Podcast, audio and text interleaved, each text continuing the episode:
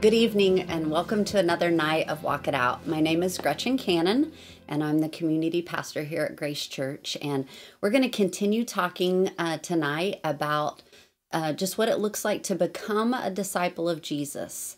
And it's nothing that we do, it's just what we become. And so before we get started, I'm going to open us up in prayer. Father, we thank you for who you are, and we thank you for what you created us and who you created us to be, which is to be conformed to the image of your Son. And what a privilege that is for somebody that loves us enough to uh, to desire for us to be transformed and conformed over time uh, into the likeness of Jesus. And uh, so, Father, as we dive into what it looks like uh, in the area of being a disciple and Abide Ways Works, I just ask that you communicate what uh, you want communicated through me. And the things that you want each person listening to hear will fall on uh, good soil and uh, will penetrate their hearts as you desire. In Jesus' name, amen. Well, last week we started um, talking about what it looks like to be a disciple, somebody that abides in Him. And out of that, uh, living connected in that life union, they begin to walk in His ways. They look in their character and the nature more like Jesus all the time. And then as they stay connected, as they walk out the character and the nature, they go and do the works that we saw Jesus do. And so we talked about a prophetic word that was given here at uh, Grace Church in January of 2016 and how the Lord just began to set this up. Uh, our definition of a disciple abide ways and works. And so I want to throw the graphic up one more time for you, those of you that maybe don't know how or don't know what it looks like, and those of you that just need a refresher because when we can get this image inside of us and then we can marry the understanding, it's such a beautiful uh, picture of unity within uh, what our spirit man says, what Jesus is trying to do in us, and uh, what what the rest of us understand. Like we have a we have a greater picture of unity. So let's throw that graphic up here. And uh, so a disciple is somebody that abides in Jesus, abides in his word, abides in his love. That just means living connected to him. Now, I am not talking about your spirit man here. I'm talking about your mind, your will, your emotions, your behavior, those types of things, your actions. And as you live connected to him, you begin to look more and more like him. There are so many scriptures that talk about like our soul is being saved. It talks about us being conformed to his image, transformed by the re- renewing of our mind. As we stay connected to Jesus and his truths, we begin to look more like him. And that's what it is to walk in his ways. It's not an efforting. We're not going and being love, but we're being formed into the actual noun of love because the noun lives inside of us as First John 4 8 talks about that God is love. And then as we live connected, like those arrows are continuous, as we begin to look more and more like Jesus in our character, our nature, our actions, our demeanor, then we begin to do the works of Jesus, not apart from him, but with him. So pray for people, disciple people, lay hands on the sick, um, feed the poor, um, go and do the things within our community and within our, our local um, church body community that we saw Jesus do. Preach the gospel, cast out demons. And so that is what, when you become a disciple of Jesus, not just a believer, I'm talking more than just somebody that says, Jesus is my Savior. But when you start walking in Lordship, you start hearing the voice of the Lord and obeying, you are transformed. Like it's a kingdom law. It's it's a principle that you cannot escape, just like sowing and reaping. And so, this is something um, that uh, we talked about last week as overall we talked about it with Matthew 28 with the great commission and how so much of the mindset is that that is about going and doing something. But when you look at verses 18 through 20 it actually has all three abide ways and works with it. And so this week I want to dive into Colossians 3 and I've got a couple of different translations here. I'm going to be bouncing back and forth um, uh, with. And so one of them's the New King James, one of them is the New American Standard, and then one of them is the Passion Translation. And um, most of all in the Passion is because mine's all marked up with Abideways Works all over it. So, um, so I'm going to go ahead and start reading in the Passion, and then I'll kind of uh, bounce back and forth.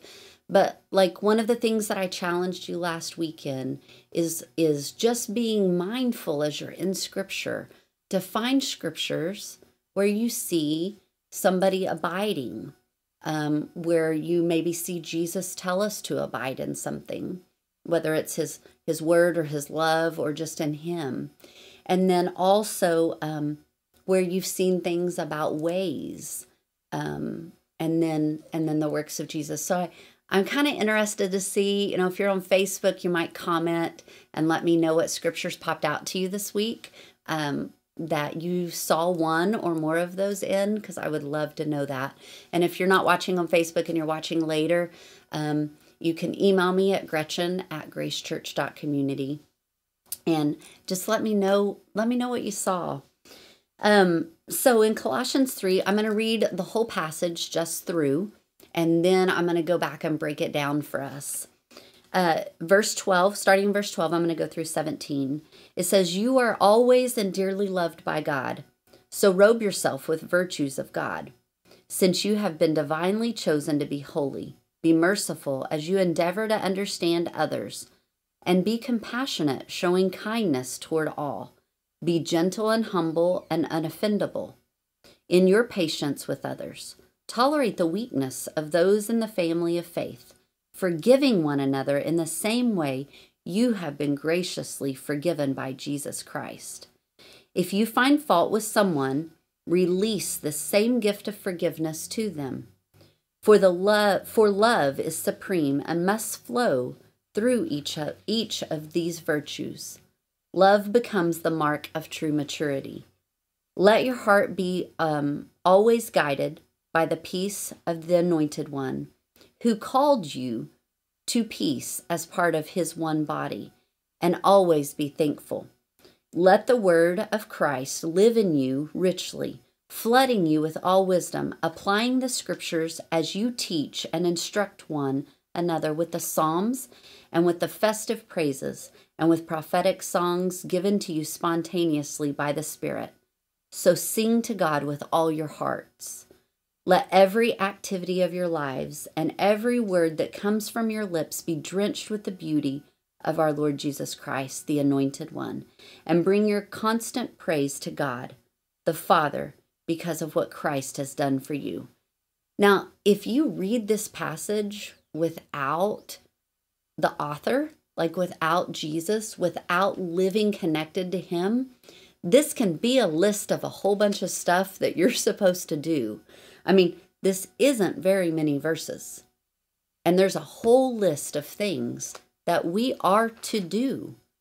But when you do it apart from Him, you really aren't walking out being a disciple. Like you're in a performance based, a law, a transactional type mindset instead of the lens of the new covenant. And so let's look at the different parts of, of this scripture together. And so um, I, yeah, we're just going to go here. Verse 12 says, You are always and dearly loved by God. Right there, like when you live connected to the Lord, when you abide in Him, like you can't help but know that you are dearly loved by God. There that is where like he speaks the truth to your heart that you need to hear. And not only that, the thoughts that you're pondering, maybe the emotions that you feel, like you can you can ask him about them. You can talk to him about them. Like he is your friend.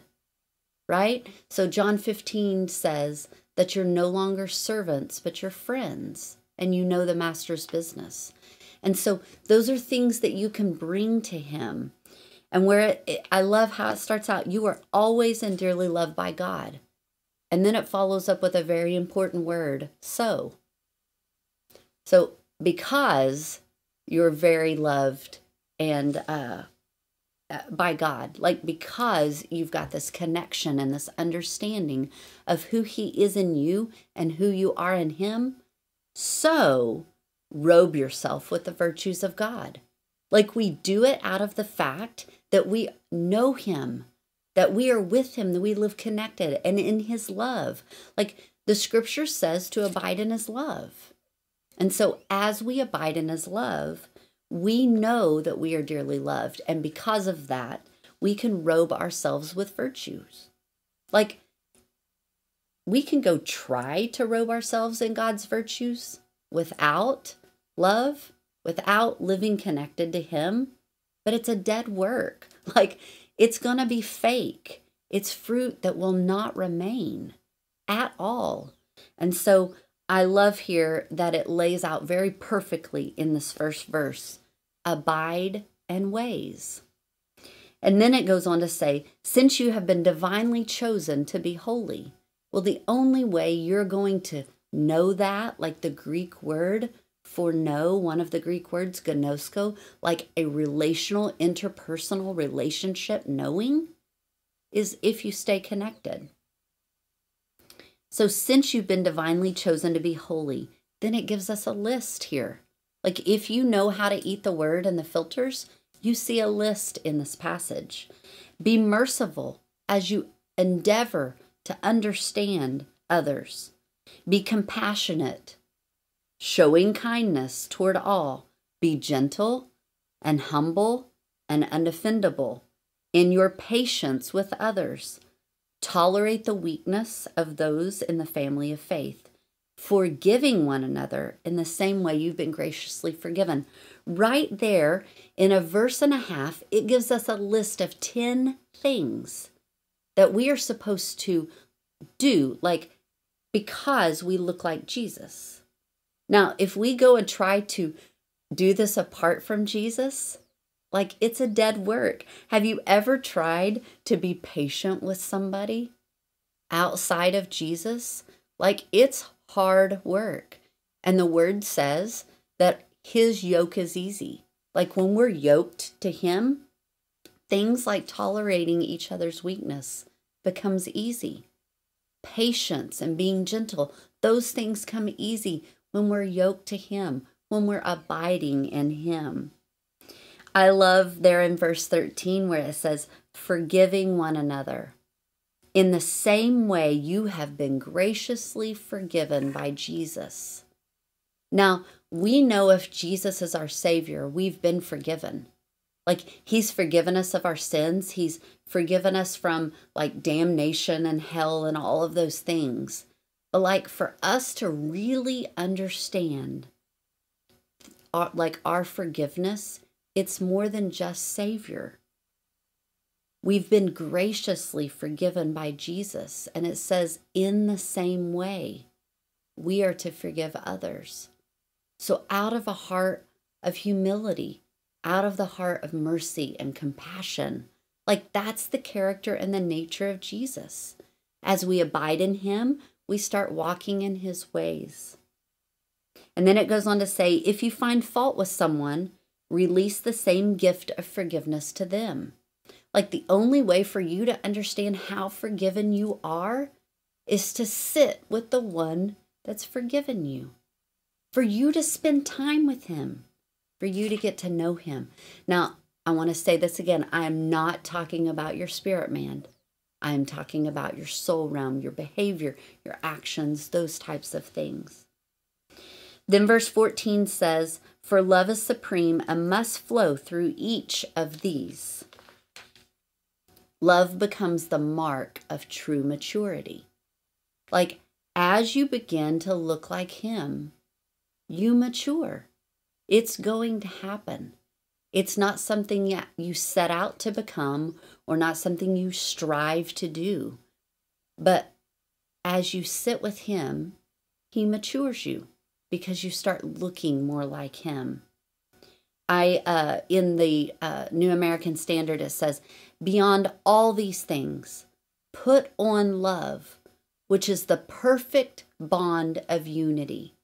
Like First John 4 8 says that God is love. And so when we put on the person of love in our thought life, in our emotions, in our will, like eh, we can't help but have a perfect bond of unity with each other. I mean, that is like the best um, advice that somebody can give you and how to get along with people. Just put on the person of love and let Him, as you abide in Him, you remain in Him, you stay in Him, as you become love to others, you become gentle, you become all of those things. In verse 15, it says, Let your heart always be guided by the peace of the anointed one. Well, how in the world can your heart be guarded or guided by the peace of the anointed one if you don't spend time with the anointed one? Like that's where true peace comes from, is the presence of Jesus. Peace is not the absence of conflict, it's the presence of a person, and his name is Jesus. Goes on to say, who this anointed one who called you to peace as part of his one body and always be thankful. Like the only way that we can walk out peace as one body is if we are guarded by the peace of Jesus within our mind, our will, and emotions. When you get spun up about something, like let yourself, let those emotions, let those thoughts be guided by the person of peace. It goes on in verse 16 to say, Let the word of Christ live in you richly, flooding you with all wisdom. Apply the scriptures as you teach and instruct one another with psalms with festive praises and with prophetic songs given to you spontaneously by the Spirit. So sing to God with all of your hearts. Right here, we see the first example that I've noticed. If if you guys see something else, man, comment and, and email me. Tell me about them. But it says like to apply the things that you know. Like apply those things to your life as you teach and instruct one another. Like we saw Jesus teach and instruct one another. That was one of the works that Jesus did. In um, in uh, one of the other translations, it says, "Let the word of Christ richly dwell within you." Like you have to dwell. That that word "dwell" is the same as abide. Like it has to remain and stay within you. And then with all wisdom, wisdom is a byproduct of being with Him. Like it's not something we obtain. Then it says teaching and admonishing one another. And so, right here in the first part of verse 16, you see abide ways and works, it, right here in this translation. Verse 17 says, Let every activity of your lives and every word that comes from your lips be drenched with the beauty of our Lord Jesus Christ. Right here, it shows that works every activity of your life. In, in uh, the New American Standard, it says, whatever you do in word or deed. So, whatever you speak or whatever you actually do, do them all in the name of the Lord. And that word name is all about character. We talked about that last week with Matthew 28. It's the character and nature of Jesus. And so, like right here in verse 17, it shows us very, very importantly like we do not do our works aside from his character and nature. And the only way that his character and nature can be formed in us is if we spend time with him. If we let him show us the things of our hearts that he wants to conform us, transform us, things we need to change our mind about, things where our emotions aren't lined up with his, things where our will is not lined up with his will. Like we are not walking out to the the obedience that he's speaking to us through his word or through his rhema word as we set with him and so uh, it goes on at the end and says and bring your constant praise to god and the father because of what Christ has done for you. And right here, it ends this section of passages with being connected to Him. Like, bring those praises back to Him. Like, it's all about remaining in Him as we are conformed to His image, as we look more like Him, and then as we go do the works of Jesus. And so, right here in verses 12 through 17, time and time again, different translations that you pick up, you are going to see abide ways and works. And you're going to see it where the arrows flow from each other, not apart from each other. We do not just abide. We do not just try to look like him. We do not just try to go do the things that he did. And if you noticed, I word the, used the word try because we can't do anything apart from him.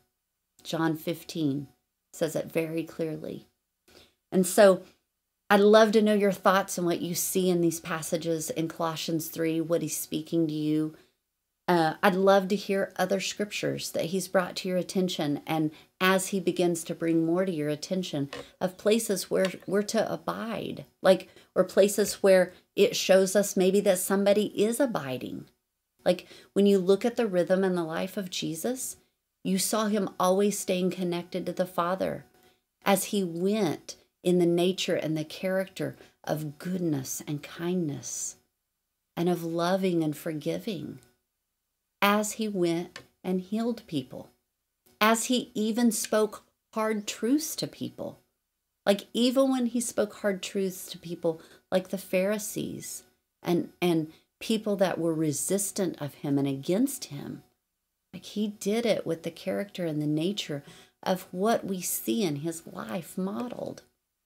And so I can't wait to hear like what the Lord's speaking to you and uh, and what he's showing you or what you're deciding that you're to do about it and how you walk it out.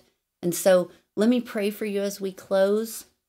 And uh, next week, we're going to get onto some more scripture that talks about abide ways and works. Like being a disciple is something we become. It's not something that we set out to do in an effort.